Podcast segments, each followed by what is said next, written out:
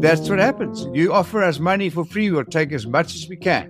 When it comes to repaying it back, and then you go and make it expensive. I mean, that's not fair, right? We're just fallible, ordinary people. Mark, hi, good morning. Good morning, Tim. It's kind of enough of the public holidays already. Okay. I'm almost eager to get back to work. Okay. April, well, you had to kind of like spin a coin every morning to decide whether it was a public holiday or not. I can't imagine the effect that's having on our economy. Good morning to you from the Cape. Well, I, I have a different perspective on the public holidays. I like them. I want more.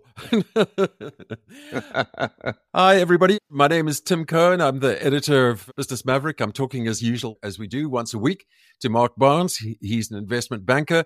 We talk about the week in the news and try and provide some sort of insight, if you can call it that. Right. So, Mark, yesterday was Workers' Day and you didn't work. Yeah. Why is that not a contradiction in terms? Well, you know, I watched the you know the president addressing the unity of the alliance and things of that nature, but Workers' Day kind of has got a bit of a hollow ring to it when you know seventy percent of our youth between fifteen and twenty four don't go to work ever and can't go to work and, and would like to go to work. I mean, it's sort of like the, such a bizarre situation. Yeah. Yeah, we've got an inverse workers' day. Do you think there should be a business day for the for the people who haven't got jobs? I don't think they take they find that as funny as we might.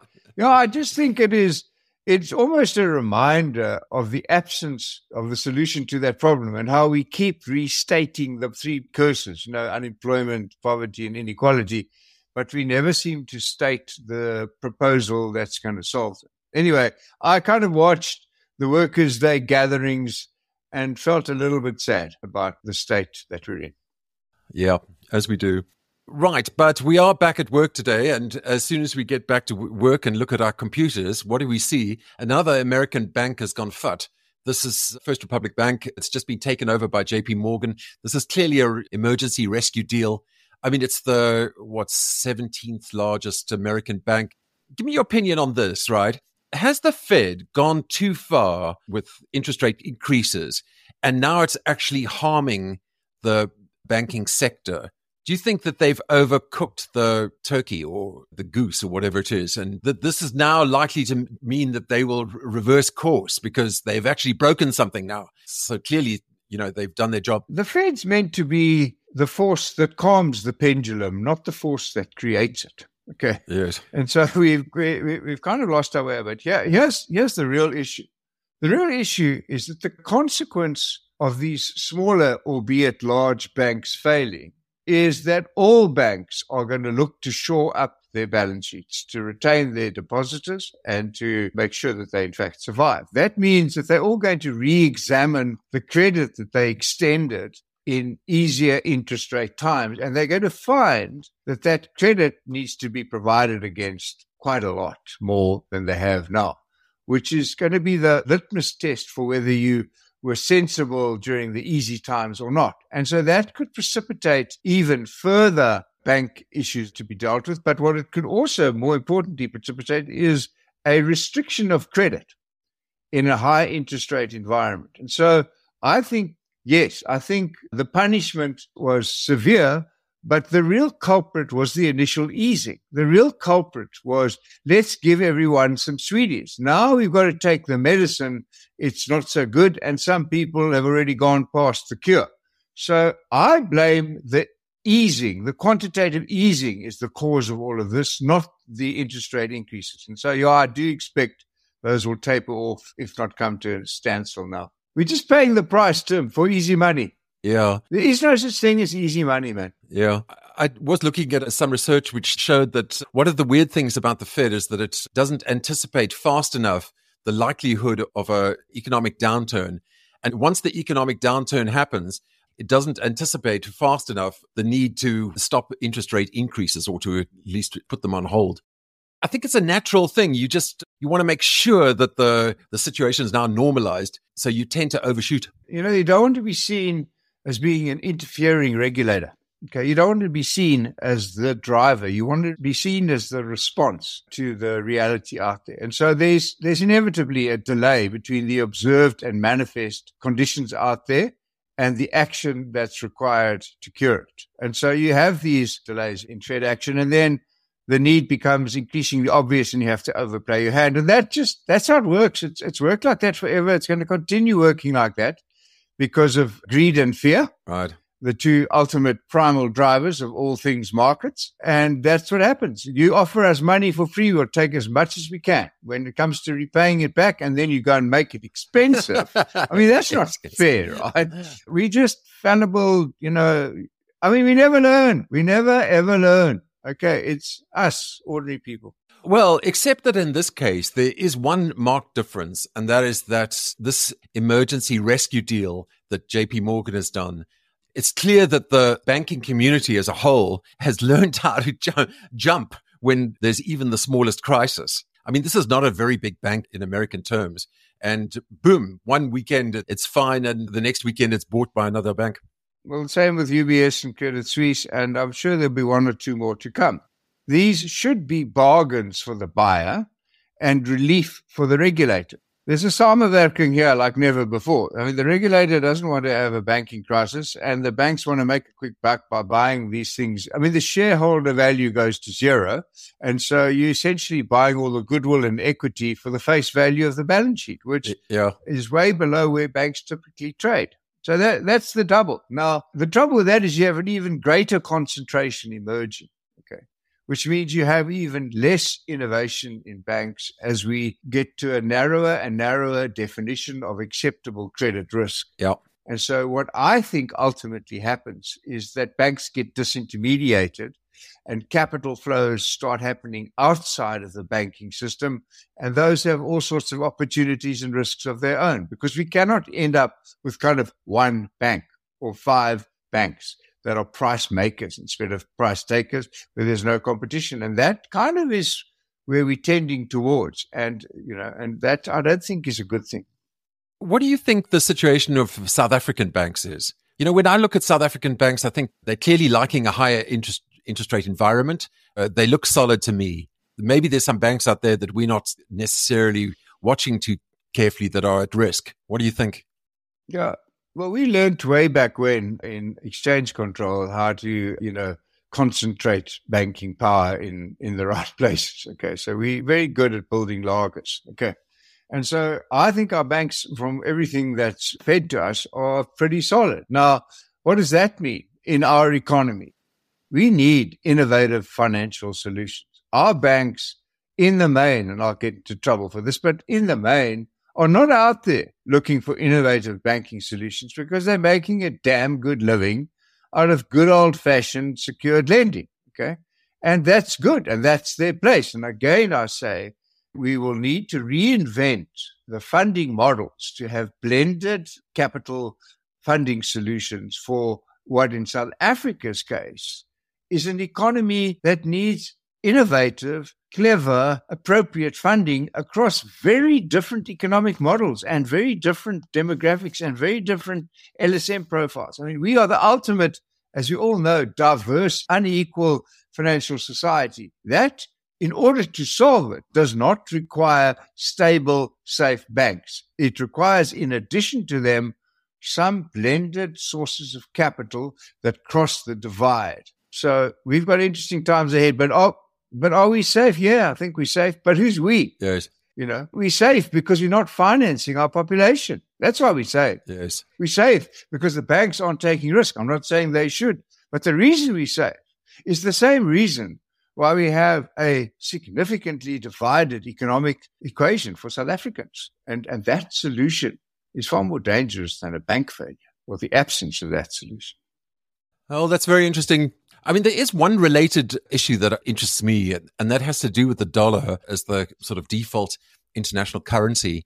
You know, for, yeah. for, for ages, people have been talking about alternatives to the dollar. So, you know, I had a little look at this over the weekend, and it is interesting to me. The sort of key statistic is the US economy is about 25% of the global GDP, but it's about 65% of global foreign exchange reserves. It's about half of all trade as invoicing happens in dollars. About 45% of global debt is held in dollars and about half the cross-border loans are made in dollars. So it is, the dollar is part of the international economy out of proportion to the size of the US economy in the global context. The reason this is all very interesting is because of the BRICS conference, which is happening in August. And, you know, quite apart from the fact that Putin is, you know, probably going to arrive here and the problem with the International Criminal Court, there is also going to be this very big discussion about trying to find an uh, alternative to dollar dominance amongst BRICS members. Do you think that the dollar as the sort of international default currency is an unfair advantage for the US, or is it actually a good thing because we have this huge liquid underpin for global trade? I mean, I guess the easy answer is it's a bit of both, isn't it? Well, it's not an unfair advantage, it's an earned advantage. Okay, the dollar is the, as you call it, default currency, not by mistake or by a popular vote. It's the default currency because it's seen to have its value predominantly determined by free market forces. Okay, with Fed intervention on either side of, if you like, an acceptable lane in which it travels. Imagine if you had a, instead a currency that was determined by the rule of a dictator or by the aggregate performance of economies outside of the mainstream where mispricing is rife, let alone corruption and things of that nature. So the dollar performs the function it does because you pretty much know that no one can overnight change the price of the dollar, or certainly not do so quietly, without a Fed action, which has got an interest rate implication, which has got a yield implication, which changes value. So no one can wake up in the morning and change the dollar without changing some economic variable that affects it. And so we all need a place to go where we feel there's a representation of value not in, overly interfered with. That's the dollar. Yeah. Okay. If you wanted to start talking about other currencies, those two characteristics are not as prevalent. And so I think we're with the dollar for a while. They've got their own issues to deal with, like the debt ceiling and like the aging leadership and all of those kinds of other things and the wars that they like being in and so on. But they're the best of the bunch by a long, long way. And until we find another currency in which we can all believe. Yeah, I mean, I think that what's really freaked out the BRICS countries actually has to do with the Ukraine war, because as soon as the, the invasion of Ukraine happened, the, the West, Europe and America suddenly decided that around about 300 billion in Russian foreign exchange reserves was no longer exchange and was no longer a reserve. so, you know, I, th- I, think this has been a huge wake up call for the BRICS nations. And I said in my column that I think the kind of global r- response by you know BRICS leaders to that was what they can do that. yeah, exactly. You can't have that happen. yes, no, no, no, that's right. But as you say, I think that the big problem is that BRICS countries, you know, at least three. I'm not. I don't exactly know what happens in Russia, but China, Brazil, and South Africa all have exchange controls, right? So in order to make your currency an alternative to the dollar, the one thing you've got to do is have a free floating currency. Know, China is the, you know, the obvious alternative and they, they've got a currency board, right? So in a nutshell, we cannot have a currency of reference, the price of which is determined predominantly by factors other than supply and demand. Okay when we stray from the fundamental rule of economic value, yeah. then we go into a place where no one can trust. And until, you know, and, and I don't see that happening in our lifetime, quite frankly. So uh, you can't wake up in the morning and instead of watching and tracking the dollar through the night, you wake up in the morning and you've got the whatever it is, yuan, and it's moved by 20% under dictate. Okay, you, you can't even yes. contemplate such a trading environment. Okay, you've got goods on the water whose value has just changed and ruined someone and made someone else. So the the, ref, the currency of reference is an earned place, which will be lost almost immediately if the fundamental laws of economics are not adhered to. Alrighty, let's move on. Just another sort of quick question. When you were at university, Mark, did did your vice chancellor have to have a bodyguard? I mean, did your vice chancellor? Oh man, no, no. The answer is no, no, no, and and nor did anyone else, quite honestly, that I ever knew. Uh, yeah. And so, you know, it's a great sadness when someone in an institute of higher learning is under threat. You know, we've got gangsters stealing things and robbing things that, and we've got people that are high profile government officials and so on that might need protection for in the interest of the country and so on. But when a professor needs a bodyguard, we've lost it, man. We've lost it, you know. And all of this is because of the free flow of discovered information. And so perhaps it was true that we didn't see everything before, or perhaps it was it is true that there wasn't that much evil about. I'm not sure which, but I would hate to think of a day where I felt it necessary to protect my life by virtue of just being who I am, which is an honest citizen of South Africa. It's yeah. it's a it's a benchmark which I, I find horrible to contemplate. I, I saw a, a, tweet about how all of the top CEOs and all the business people and so are having their cars all armored up against gunshots and so on. That yeah that has got to stop today. That has got to be made unnecessary today because that is the manifestation of everything that's gone wrong. Is that we resort to primal violence in the absence of leadership, in the absence of coherent guidance and policy. And that's the true end of the game. Just to recap what happened, the news is that police in the Eastern Cape have confirmed reports that the second bodyguard for the Fort Hare University Vice Chancellor, Professor Sakhela Buhlungu, has been killed in a hit and run car crash.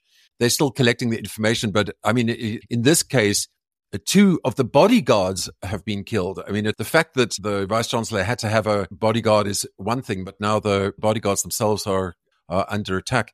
It's a feature of modern South Africa, and it is really it's appalling, kind of horrible. The other thing that I was reading about today was about the old Fish River Resort. This was the one built by Sol Kerzner. This is in the Transkei there's actually a sort of humorous part to this because uh, what happened was that the resort was uh, taken over. It was there was a big fight about who owned the land. It was eventually given to a community trust. The Department of Agric put in 84 million bucks. Somebody bought it and had a plan to use it for television production.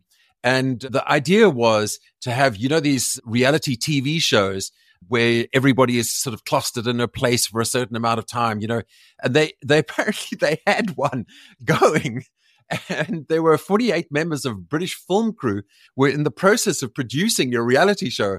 And then the film crew was evicted by the community group who had just sort of marched onto the property and took over.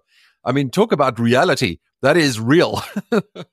yeah, so I hope someone was filming that because you could replace whatever their series was with this one, you know. Yes, no, no, no. It sounds like great television. Yeah, don't come film on our land. But I mean, talking about great television and VIP protection and so on, We've got a coronation coming down the road. So- Sorry, I didn't. I didn't know about that. Who who who is that? Charles, man. In South Africa, in South he, No, no. He, he's waited long enough. Eh? If I was him, I'd go like, Mom, give her a chance. Hey, please, I would have spoken to her long ago. Come on, man. give me a chance. Anyway, so he's now got his chance. And I must say, I'm not a royalist. Okay. Let me put my cards down. But I must say that the Queen, may she rest in peace, did a great job as a head of state, as best I can, you know, understand it. And she was a huge economic asset. Now, has the time for all of that come and gone? And I think the test has been put out. You know, the king has asked people to pledge allegiance to the king. Now, I wouldn't be prepared to do that. Okay. I wouldn't be prepared pledge allegiance to someone who I haven't even met yet. Okay. And who doesn't have a chin. If he had a chin, it would be one thing, but he doesn't have a chin. And he doesn't, yeah, it would be one thing. Yeah. Yeah. And, and I don't even know the guy. Okay. I've never been, I've never been uh, you know, for a walk with him even. And so I could pledge allegiance to my country. Right, to the flag, if you will, okay, in the right conditions under the right government, right.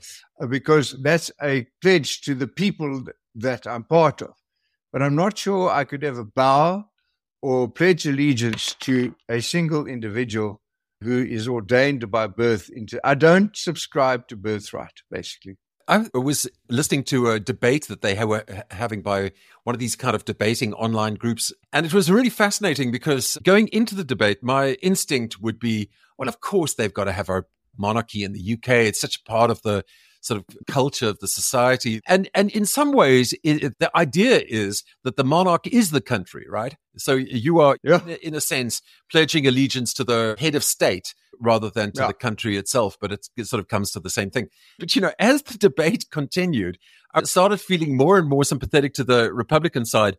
So the big argument, the big statistical argument in favor of the royalty was this. If you take the top 20 most stable countries in the world, 10 of them are monarchies, right? That's what the, the monarchist argument. And the other 10 are dictatorships. no, no, no. The other 10 are democracies. oh. Per the, the guy who was arguing in favor of the republic, he said, well, you know, you could argue it the other way around.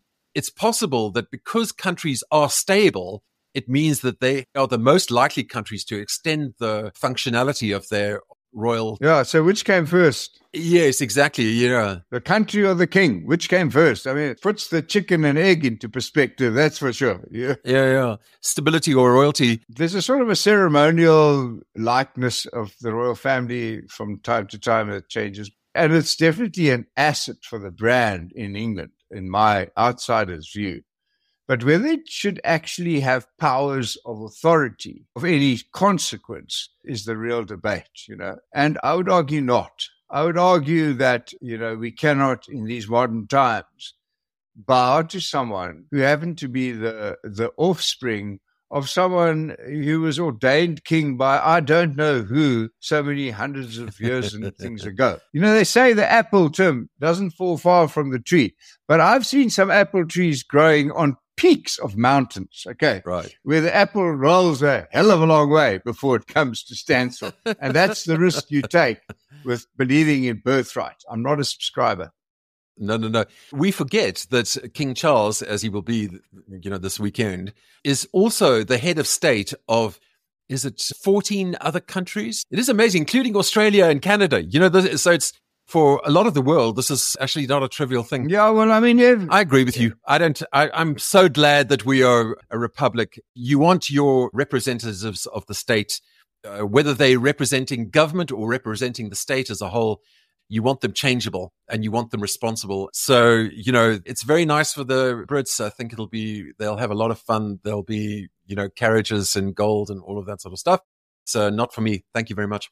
Alrighty, Mark. Thanks very much. That was a very interesting chat. We've overshot our time a bit, but we're so keen to get back to work. We've yeah. blabbed on a bit. Well, look forward to guys. We get nice responses and encouragement and criticism. Keep it up. We we enjoy that.